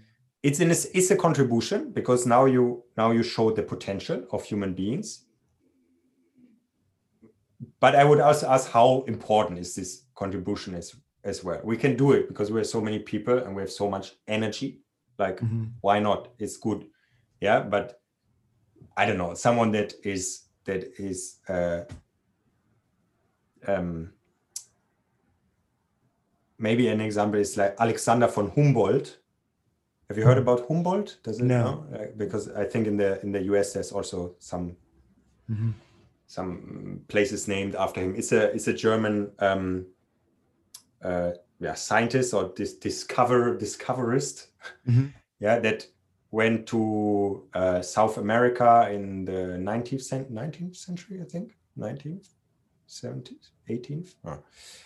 And so he had a big adventure in South America, but he came home with all this new knowledge, you know, like with with, with uh, he he found out a lot about um, about the weather, about about languages, blah blah blah blah blah. He was like this universal, like polyglot, you know, like mm-hmm. universal knowledge. Mm-hmm. And this I would I personally I would rank a bit higher and say, yeah, nice contribution. He had a big adventure adventure that was uh, also a lot of pain. Mm-hmm. Yeah, like 200 years ago in uh, South America in the in the jungle, and as someone from Germany, it's definitely not fun so much. Carrying like things like super heavy equipment, you know, like mm-hmm. to do some measurements on top of the highest mountain and something like this yeah uh, yeah so mm. I, I would ask you know i would like like to okay let, us reflect like why do you want to why do i want to go on mount everest like mm-hmm. what, what's it right yeah again it, it, I, I keep kind of hearing you talk and it keeps making me think of this like existing in a selfless way versus a selfish way mm-hmm, mm-hmm, mm-hmm. and you know the nature of i think the world's we exist in are are are quite selfish and have grown quite selfish. It's always like, oh, like I want the best experience. I want to feel this thing. I want to go to the top of Everest. Um, which perpetuates this this bigger issue to me of of denying like the interconnectedness of all of us. And it's, you know, I think a lot of the problems that we find ourselves in either locally or globally are often connected to that yes yeah. you know so it's like you know i think you're you're saying something very interesting like asking yourself like what is this contribution or, or, or consciously even saying is this a selfless act or is this a selfish act mm-hmm. Um, mm-hmm. maybe it doesn't change which route you take but even just like having the moment of being like oh well what is this um because that's what it sounds like you're, you're you're, saying a little bit but yes. I, you know the more we get closer to at least asking ourselves those things maybe perhaps it's um a route to to being a little bit more respectful of the interconnectedness and not just of people but of us and nature. We are nature the whole thing um when when we ask ourselves that question a little bit. Yeah. Yeah exactly. Yes because nothing to add yeah. Yeah yeah. Um, because i do think i think it's the thing. I think that like if even if we look at like the world with the the issues we're dealing with now you know with like the the coronavirus and things you know so much of it is is grounded in that like hyper individualized approach to things rather than it being like hey like we are here together you know, and and and understanding what that means. And even when I read some of your your your writing and and you know the the practice of of movement or or, or well the practice of creativity as we're now labeling it. Uh, um, i see in your approach is not just some sort of individualized like oh like each person is practicing alone. There's a there's the expression of like the inner you know the group and understanding what it means to work in a group and share information. And you know there are values beyond just like hearing how one person thinks versus another or or or just general cooperation. It it, it has the potential to transcend into how you uh, interact with the world. Definitely yeah. And and in that sense i see my my work also as as um, yeah and that's yeah something that i want to propose but that i always want to discuss also in the end you know there were mm. always myself want to dis- uh, i discuss it with myself but also with with people and i feel i i get more and more um uh in a sense yeah, kind of invulnerable in that sense. Like it, it doesn't matter for me less and less if something from what I do uh,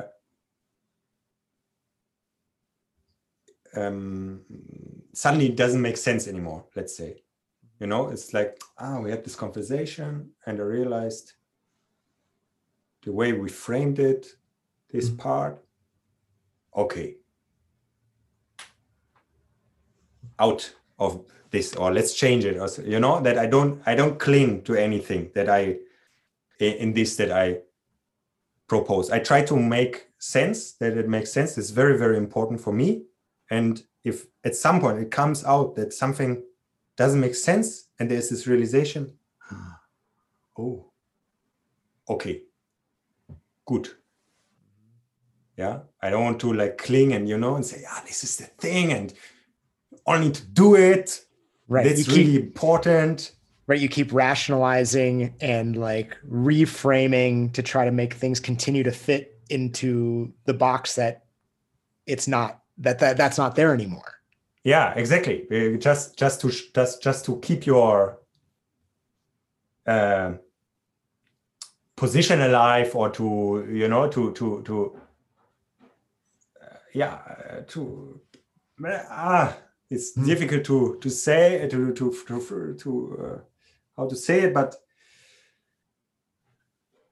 for me it's very important that it stays very honest and open and people realize it's something uh, it's a proposition and then do with it whatever you want well and and and that change is inevitable and change is exciting and change is thrilling and mm-hmm. change happens in every way in how we look how we feel the leaves change and as you're saying like ideas philosophies approaches should change as well and people should be excited and thrilled about that and not so like well i said it this one way because i said it this way 2 years ago i can never break from that and it's like well no like we're constantly receiving new things and learning new things. And like i'm i would be potentially now after thinking about it more concerned connect speaking with somebody who has never changed who's like oh yeah well those are the ideas i came up with 10 years ago and they're still exactly that way. And you're like well a lot's happened in 10 years. Yeah yeah yeah. Yeah exactly. Yeah. It's like but uh, half a year ago, Dr. Fauci said this and this, and now he's saying this. Yeah. I don't believe this guy anymore because he changed his opinion. It's like, yeah, it's pretty nice that someone can publicly change his opinion, huh? Like, it's, yeah, it's good. It's good uh, thing to right. to do. I would more concern with the people that say like, no, I don't. I didn't do a mistake. I say the same thing. There's new information, but I still believe the same things. Mm-hmm. And you and you wrote it. Really, you wrote one thing really nicely, and it's something that I really appreciate. I think you wrote a, a piece called um, "I Don't Know," mm-hmm. and I really love that. I'd love for you to talk about it a little bit, but I think it's it's the thing that you're saying right now it's the the the willingness to have humility yeah it takes it takes courage it's super funny to say to that it takes courage to say i don't know like also in my position you know many people come for me to learn and they they they ask like all sorts of stuff and it's like yeah i don't know that. Like i i don't know. Or i'm or often it's i'm not sure you know let's like yeah this and this uh, i don't know like try like and i feel i'm in this situation very often that i don't know. Actually i feel all the time in this situation that i don't fully know. I say i they, for me this makes sense like i do it in this way and i, I know other people doing do it like this so try that and and so on and so forth. Or I, I experience that people like when they do this, they, there's risk of injury. This from my experience, blah blah blah blah blah. Or I often say, okay, um, uh, just realize that I showed this like this, and you do it like this, and so on and so forth. But in, we like to to like if we are in front of other people to pretend we know like everything, let's say.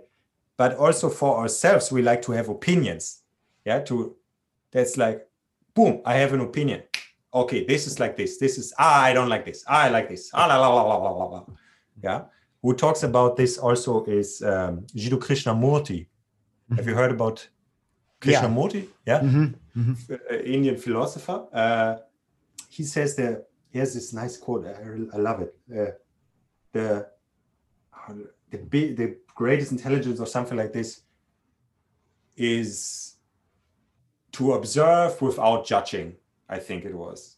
Yeah. Mm-hmm. which is also like uh, which also would people would say is what mindfulness is about to be able to observe without judging to uh, just i i see i things are happening blah blah blah blah. I don't need to have an opinion about everything and especially at this time you know everyone has an opinion currently. Now everyone has an opinion about the the, the what, what's the right thing to act like with the virus. Okay well the, how we should do this we should do this we should do this. It's nice to say i don't have an opinion about it you know? Mm-hmm. who am i? It's not my thing to have an opinion about. I'm doing things this is and i'm doing this and my thing is not to know how to act when a new virus is there. Mm-hmm. I don't know what right. to do. So right. I don't have an opinion about it. Yeah. Uh, uh, let's not talk about it now. Right. Let's continue with something with something else and on other things i have an opinion because i feel i can have an opinion yeah i feel when you ask me Uh, uh, how how can I how can I learn to how can I become stronger muscularly? I, I have an opinion about this. Yeah, I can tell you, good, this is a way here. I propose you can do this, da, da, da, follow it. I'm pretty sure something good will happen if you do it. Mm-hmm. Yeah. It's just it's a practice and courage to say, I don't know, I don't have an opinion about it. So I cannot answer this. And, and, and even and even there, when you said that you have an opinion, even that was not with certainty in any specific direction. Uh-huh.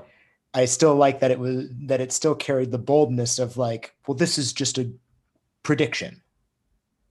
It's still yeah. not, you know, that it's the, the humility of being like, hey, based on my education and my understanding, there are some things that will happen here. Not like, here's exactly what's going to happen get ready here it comes. You know it's still like yeah like this is the more information i have the better predictions i can make. Yeah. Yeah exactly because yeah uh, oh, oh, yeah. And and you talked about being like an observer um and being okay just being an, a, an observer once in a while and people often talk about like being like a child right and that we should be learning more from children and that's all there no no child like no one or two year old is giving their opinion on anything. They are like consummate observers. Yeah, I, am thinking if this is true. I'm thinking about my my son. if he's my son is three and he has a lot of opinions. I feel like he always says, "No, I don't like this. I want to eat this." Blah blah. You know, he sometimes feels very opinionated. Feels very opinionated. but uh, I, I I know what you mean. Yeah. yeah. right. Right. But he's not sitting around saying you shouldn't eat broccoli because he's just like, I don't like broccoli. Yeah. And when he does it, when he does it, it's a copy. It's a yeah. copy from the from the grown-ups, you know? He says, yeah. Don't do this, and and we are like, oh, he says the same thing like we do. Yeah. You it's this mirror, this small mirror that mm-hmm. you have, and that shows you how, what an idiot you are. right. right. Because because they're great observers. Yeah yeah and then they test they test how is it to say this? How is it to say no this is no you are like to another child no you're not allowed to do this. Yeah, yeah. they test ah, how does it feel when i say that? Yeah. And and and it kind of comes back to the thing i was saying about like you know the the beauty of like surprise and spontaneity is like especially young children like you know one two years old before they like develop like their whatever that it is like their default mode network or whatever they're they're constantly surprised. It's one surprise. Every moment's a surprise and like a, a realization and like a mind blowing thing that's happening. Yeah. And, you know, I think people, especially in movement, are like, oh, I watch children to see how they move and try to like grab onto the pieces of the way that they they move through the world. And that's not not interesting. It is interesting. But that mindset that like everything is like like oh that's that's amazing. That's a, that's what a surprise. What a like a new random thing that's happening one after another because you know they're not dwelling or ruminating. They're like right there. Mm-hmm. yeah.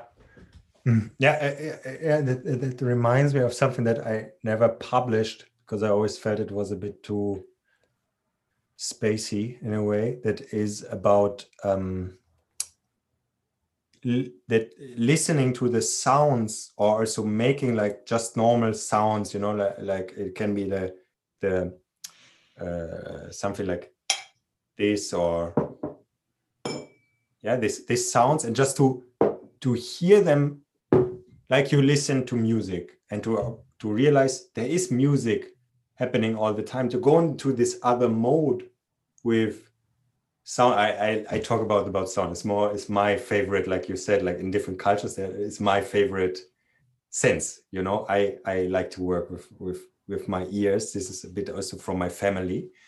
Uh this is my, very present there.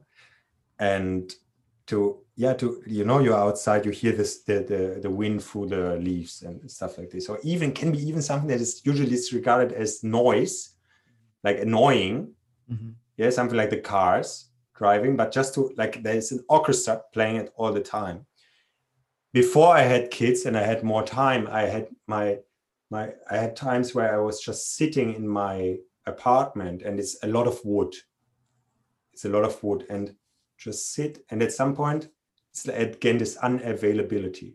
It there's a crack, you know. The is the is the um uh, the floor. Sometimes the floor just makes this crack sound somewhere. And it it just happens sometimes at some point you know and I, I i i was just sitting there and just waiting for it to happen. It was so intense for me and magically and it happens also when you're not listening you just again you don't realize you don't yeah, there's no not the, the wonder about it. the, yeah so music is playing all the time. Like now for example this this uh, radiator here there's a bit of uh, air inside you know and then, then it you hear the water. It is like a bit like a it sounds like rain a bit. It's very nice. I like it. I like that the radiator is is making this this sound. It's very enjoyable. Mm-hmm. right and, and it, it doesn't always and again that's the that's the, the the childish thing where it's like because they can't differentiate at like one or two years old between like putting a CD in and music coming on. not that anybody uses CDs anymore anyway, but you get the example that to, like you say, like all the other noises of the world, both are equally amazing uh-huh. and have the potential to be. And being able to kind of be with yourself in that way and kind of it, it, it speaks to a little bit of that that practice you were talking about of sitting and listening to music for an hour um, makes you available to both if you can kind of let go of everything needing to be organized and contrived. Mm-hmm. Yes, because there is and and there, there there's an observation also there that I I had with my children is when I'm in the let's say we're in the forest, they will they will notice a man-made thing there and find it very interesting. You know, you're in the forest and they notice, ah, there's a shoe here that someone lost, and they go to it. Boom, ah, there's a shoe. So the the the artifacts, the things that are from humans, it, it seems they're in our awareness more poof, more in, you know, like mm-hmm. it doesn't matter if it's sounds or things, but they're like duk. There's a there's a there's a shoe like in the middle of the forest. Yeah, and this can be a bit off can can become a bit off balance that we're always like going towards the artifacts the man-made things like in in whatever yeah in, in touching in sound in, in actions and blah blah blah blah blah i'm curious um as somebody who has children and as somebody who had a different kind of experience, I think, than a lot of other people growing up in Western cultures going through school. As you said, like you were in like sounds like a little bit more of like a creative arts based type schooling. And as somebody who's a teacher, do you have thoughts on how education can evolve, how education can change maybe it also speaks a little bit to how you approach teaching with your children and also how you teach your students um, only because i've thought about this in some ways and i'm i think that you have a, a you know at least from different experiences some some potentially different observations as to how mm-hmm. we could approach these things yeah it's a difficult topic. Like i i it, it's very important for me and also because now yeah my my son is three my daughter is uh, a bit less than a year. So in three years of like three four years he my son will go to school. And then it's a big decision to which school will he go. Yeah?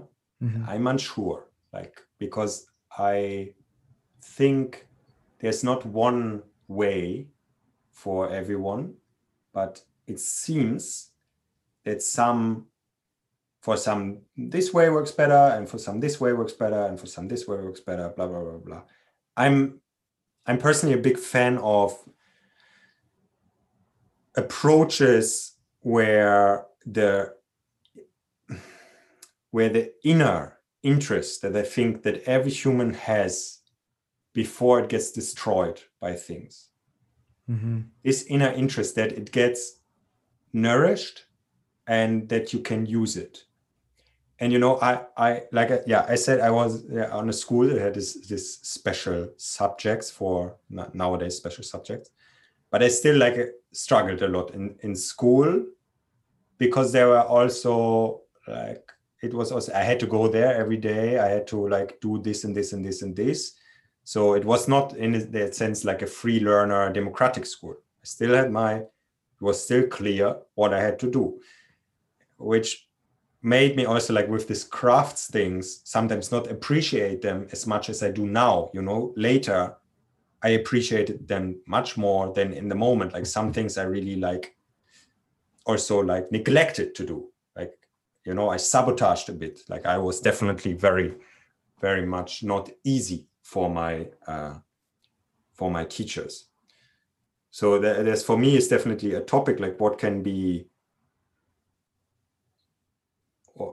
or yeah what or how to approach it and i find it interesting this this free learner approach but it feels also for me that every is is not for for everyone um, I think it's a big discussion of what is the goal about school. Yeah, the the thing is, okay, is the goal of school to teach the children the specific things they will need in modern jobs, you know, like typing, coding, spreadsheets, something like this? Or is actually this something you can easily learn when you got a very general understanding and very general learn in a very general approach where you learn more ancient things before the digitalization of everything because anyway everyone has a computer at home you know? It's happening anyway like i'm very good with computers. Uh i don't know it's just it's i'm just efficient. I can i can tell because i i even sometimes give tips to to uh to to people that work as programmers professionally. Say i, I hear but this. If you do this you can do a bit quicker or something like this. Yeah and i i know it would have been the same if i wouldn't have anything to do with computers mm-hmm. in school because it's more about the foundation and then you can go into this and learn all this stuff and anyway and anyway they all have computers at home yeah and do something with it and blah blah blah blah blah so i think sometimes the discussion is a bit wrong about what to what our children should learn it's too much about yeah they need to like be ready for the jobs and blah blah, blah. anyway we don't know what the jobs will be in 20 years you know? Right. like a- anyway like everything is changing. Blah blah blah blah blah. We don't know if anyone is driving a car by themselves in 20 years. We don't know any of this. So it's not the time to say okay you need to learn exactly this. Foundations. Mathematics is also foundational. Yeah definitely. Like don't get me wrong.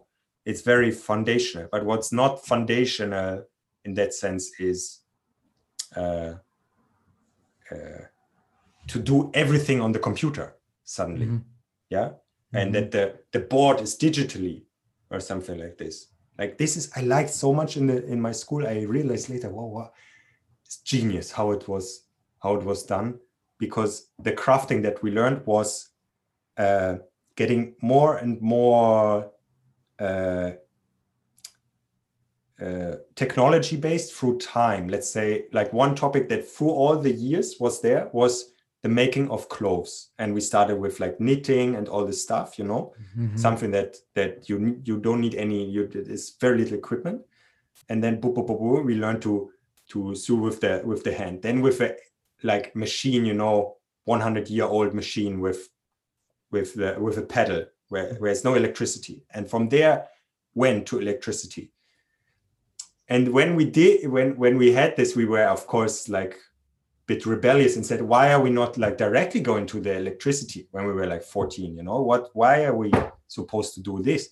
And then later i realized ah actually this step makes something. It's very it creates an understanding that you don't get if you jump directly to the newest technology because you do things that are then done that uh, then done uh, by the electric by the electric machine. And again it's hard to put into words but it, it my understanding it feels is so much better of this crafting topics because we did so much without electricity before we went uh, to use more modern machines. So how do I how do I get now to a to a hmm. point?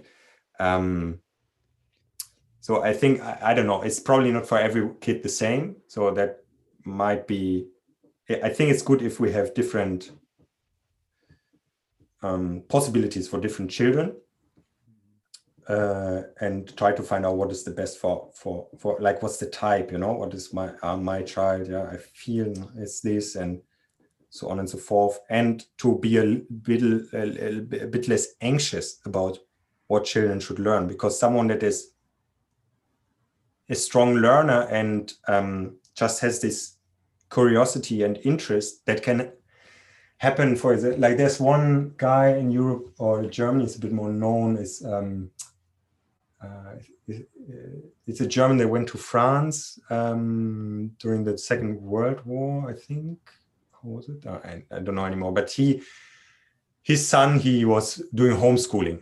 Mm-hmm. Something that is, by the way, not possible in Germany. It's the I think it's the only country in Western Europe where you cannot do any, you cannot do homeschooling. It's impossible. Mm-hmm. Um, I understand the reasons for it. Yeah, that is definitely something to discuss. And it's interesting because his this this son, he yeah talks about talked about his experience, how it was that he was in this environment where he the possibilities were there, and then he had this natural curiosity in things, and then he became interested in learning German. He says, and I just learned German, you know, every day, eight hours every day with a lot of energy. Then I learned German okay, then I wanted to learn play the guitar and blah blah blah. blah. And today is a, I think he's a guitar maker, or, or, or, or yeah, I think mm-hmm. he's, a, he's, a, guitar maker.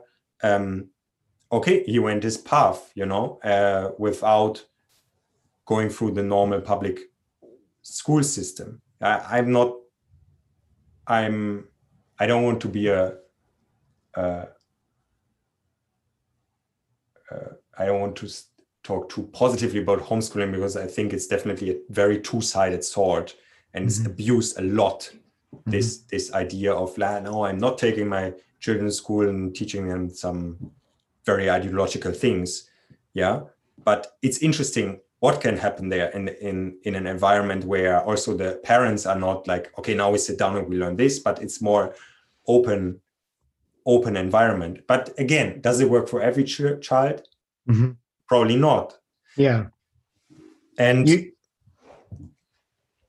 you're speaking about something that i was thinking um, so i read that book educated it was a super famous bestseller book that came out i don't know two years ago or something and after i read it i was reading a book on creativity and you know i don't want to condone the book or condone the the experiences that the person had in the book because there was a lot of like physical abuse involved and everything. But the gist of it was that there were six children. The two parents, they were living off the grid, and all the kids were like working in the scrap yard. And they never went to school, none of them. And the woman who wrote the book was one of the kids. And she went on to get a PhD, having no formal education. And like I said, there's elements of like the story that are tragic and abusive, and I don't want to get into that part of it. But I did find it very fascinating that with no formal education, working in scrap yards, you know, taking care of themselves food wise, health wise, and all these things, that of the six children, three of them went nowhere. But then three of them went on to educate themselves to get into university and then went on to get PhDs and i'm not saying that there's an answer but there's something very interesting about that in terms of like well what are the the problem solving strategies that they're learning at these more fundamental ages that they can ultimately at some point figure out what they need to figure out on their own to take the bigger steps later in life. And uh, yeah it's very interesting example because you say okay three three of them not much happened and three of them a lot of happen. And it yeah it's exactly this. Okay there's not one size fits all approach but now we have sort of like a one size fits all approach no? Like everyone is going like to let's say everyone not everyone but most are going to public school and then there is this curriculum and blah blah blah blah this have you have to learn in this way and so on and so forth and for some it fits and for others it just doesn't fit and there's something I talked about with a few people. Like one one of my students here has a son that is 14 now, um, and we were talking about this phase that is very difficult as, uh, for boys, especially. And it it's in a sense it's clear like this is not the time. This is not a good time to be in school when you're 14, 15. Yeah, mm-hmm. for me it was the same. I was feeling like what, what what is like you know like you want to like you you want to run around in the forest and play soccer or whatever sports uh, in, in your country is is imp- important you know and learn how to fight and and just like you're in this this primal mode where like things are happening and you, you need just you need to sit there and uh, mm-hmm. you know it just doesn't fit you know and it would be no problem to say okay this one year there's no sitting in the school. There is like physical. It's just it's very physical this year. There's lots of sports. There is making things with their hands. There's whatever. There's you know uh, maybe and maybe a, a, traveling yeah maybe a, a trekking you know like walking uh, from berlin to paris or from uh, new york to california. California, california okay. Yeah that sounds very far, but it's very far. if you come to visit, we'll do it. It'll it'll take us like a month. In 13 years, I bring my son and then we do it. but you know, you're speaking about something that makes me think of like probably some lessons we could learn from like indigenous people. Um, yes. You know, like what like what are the what are the teenage people doing, boys and girls, at in in in indigenous tribes versus like what what we're doing you know what are those how do those roles different you know i think that there's there's something we could probably take away from there mm-hmm. Mm-hmm.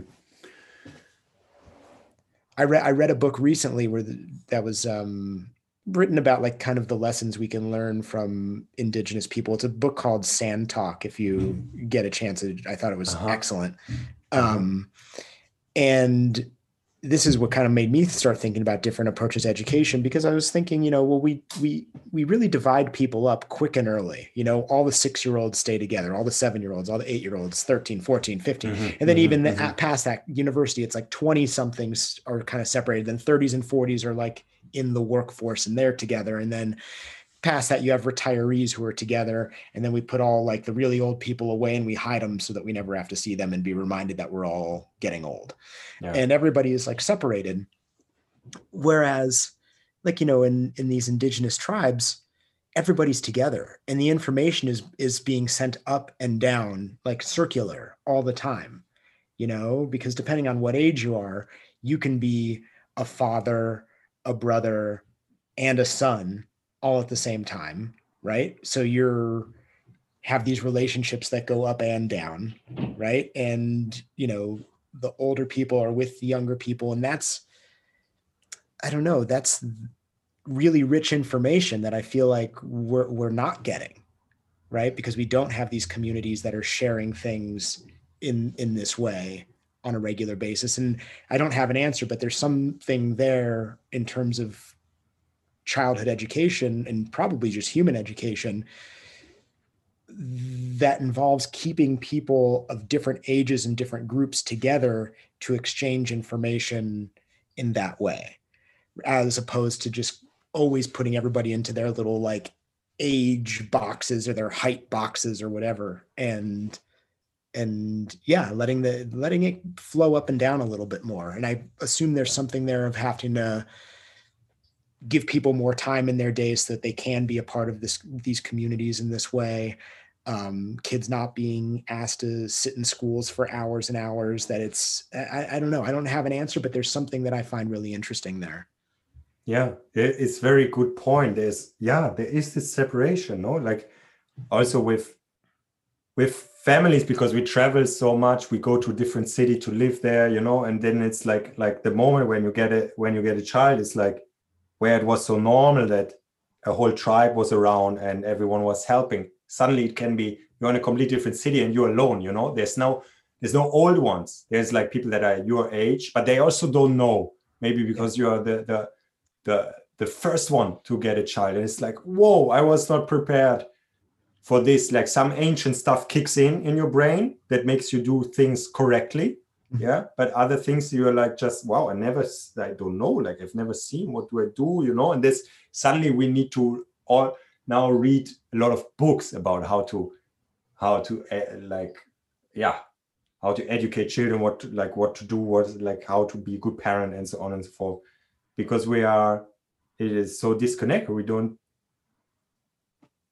we just don't like we were educated ourselves as children but uh, from our parents but we ah there's a gap there you know? It would have been good like to see when we're like 13 14 15 16 17 uh are then okay there are also some small ch- children and we are also close and we have this this tribe and we already uh, gained some experience and and yeah and so on and so forth. And then like you say the separation and i tell you something I, I every day like i suffer from this separation when when my son is brought into the kindergarten and i go to work in this room for example where i spend a lot of time actually to mm-hmm. to think and communicate with people and so on and so forth and and i don't suffer from it in a way that it destroys me or something like this but there's just a it's just sad also this mm-hmm. yeah like every day i feel like ah it's also right. sad like this to, to be separated from my children for for this time. And i believe really in what in the work that i do. And i think is something very good. And this m- makes me in the sense live well with this ambivalence with like being pulled between my work which i think makes sense and uh, and being there for my children and in, the end it's all good. Like now it's it's okay. Like it's okay. But there is this hmm, it's difficult sometimes to do things together you know? Like it's it's it's just there is this separation of okay this is where you go as uh, where you are uh, grown up and you do this and children do this. And it's just a struggle sometimes to stay together as a family and and and do things together that are not in that sense like okay this is for children and then the grown-ups can come with them mm-hmm. you know that the children can also come to the grown-up things and so on and so forth and like you said that there is this natural natural learning of the children just seeing the the uh, grown-ups doing the things and this is also the the problem in people be, people being so un, so non-physical. They are on the playground and they're not moving mm-hmm. you know? Like yeah because it's so obvious that they copy us the the children. So what yeah, yeah I've, thought about, I, have I've thought about that when I'm at the playground when I'm or when I've walked by you know we used to have a playground right outside where my school was and the kids would be playing and the parents would be sitting on the benches chatting. And i'm like you know it's again it's that like well the kids play and then we do this other thing and it's like no this is it goes together like you know they can sit on the bench with you and you can play with them. It doesn't have to be one or the other. Exactly. Yeah, it's it's nice also to let the the children play them by themselves. They really need that also. That not always a grown up is there. Yeah. Um, and then on the other hand, that yeah, like because where do where do they see grown ups that climb, mm-hmm. jump, mm-hmm. balance on things? Normal child, where does it where does it see these things? Mm-hmm. Nowhere, you know, it's just not happening. They go need to need to go to special places for this. You need to bring them to gymnastics class or mm-hmm. blah blah blah blah blah blah blah. But it, it wouldn't need to be in this in in this way. Like it was like like uh, last week, my son was uh, with me at the class that I was teaching, and we were doing rolls mm-hmm. and he was then also doing rolling on the floor. Like and for me, it was like again this moment where I thought like, yes, he's just learning this. I don't tell him to do it. Mm-hmm. He's just, ah, yeah, I'm also rolling, and it's so beautiful, you know. And it's like you don't need to sit uh, the children down and tell them, listen, kid, now there's a lesson. Right. Do exactly as I say no they have this natural curiosity and they want to do you know like when i build something my son comes and asks ah can i do that how, how can i help and blah blah blah he already gets some experience you know like touching yeah. this tool and ta da da da da da. uh, and like you say it's not just about children and grown-ups but it's also like recently i had a that was also very important for me that we we built something bigger here like a like a shed to put our uh, bikes. And um, uh, the partner of my mother came and he's already 80 and for me it was so um, deep to see how big how he was working because he was like conceptualizing everything and and planning and saying what is there to do you know? And i was i was doing everything he was saying. And i i was just observing him the whole time and seeing he had this slowness. He had this slowness of someone old that has time. Mm-hmm. you know? It's not rushed. It was like always checking again. Okay good. Let's check now. Let's let's put the the water scale again. Is this correct? Okay. Yeah. What do we have to do next? Let's think again. Is this the right thing to do now? Da da da da da da, da. yeah? Right. Like for me I, I i was like a bit like sometimes like i know what to do next. Let's just do it. Yeah? Mm-hmm. and it's like ah this slowness is so good to have people around of all ages that are actually inspiring and in that sense skillful and really these elders because there's so many old people that you know that cannot teach us mm-hmm. things. There are so many 80 year old people where just think sorry but no there's nothing here that i can learn. Right. Yeah but they are there also. With with the lessons that can't be taught that can only be observed and learned right? Mm-hmm. it's like you know it's not the thing that you can go and take a class on. It's like no you just need to like as you said just be with it.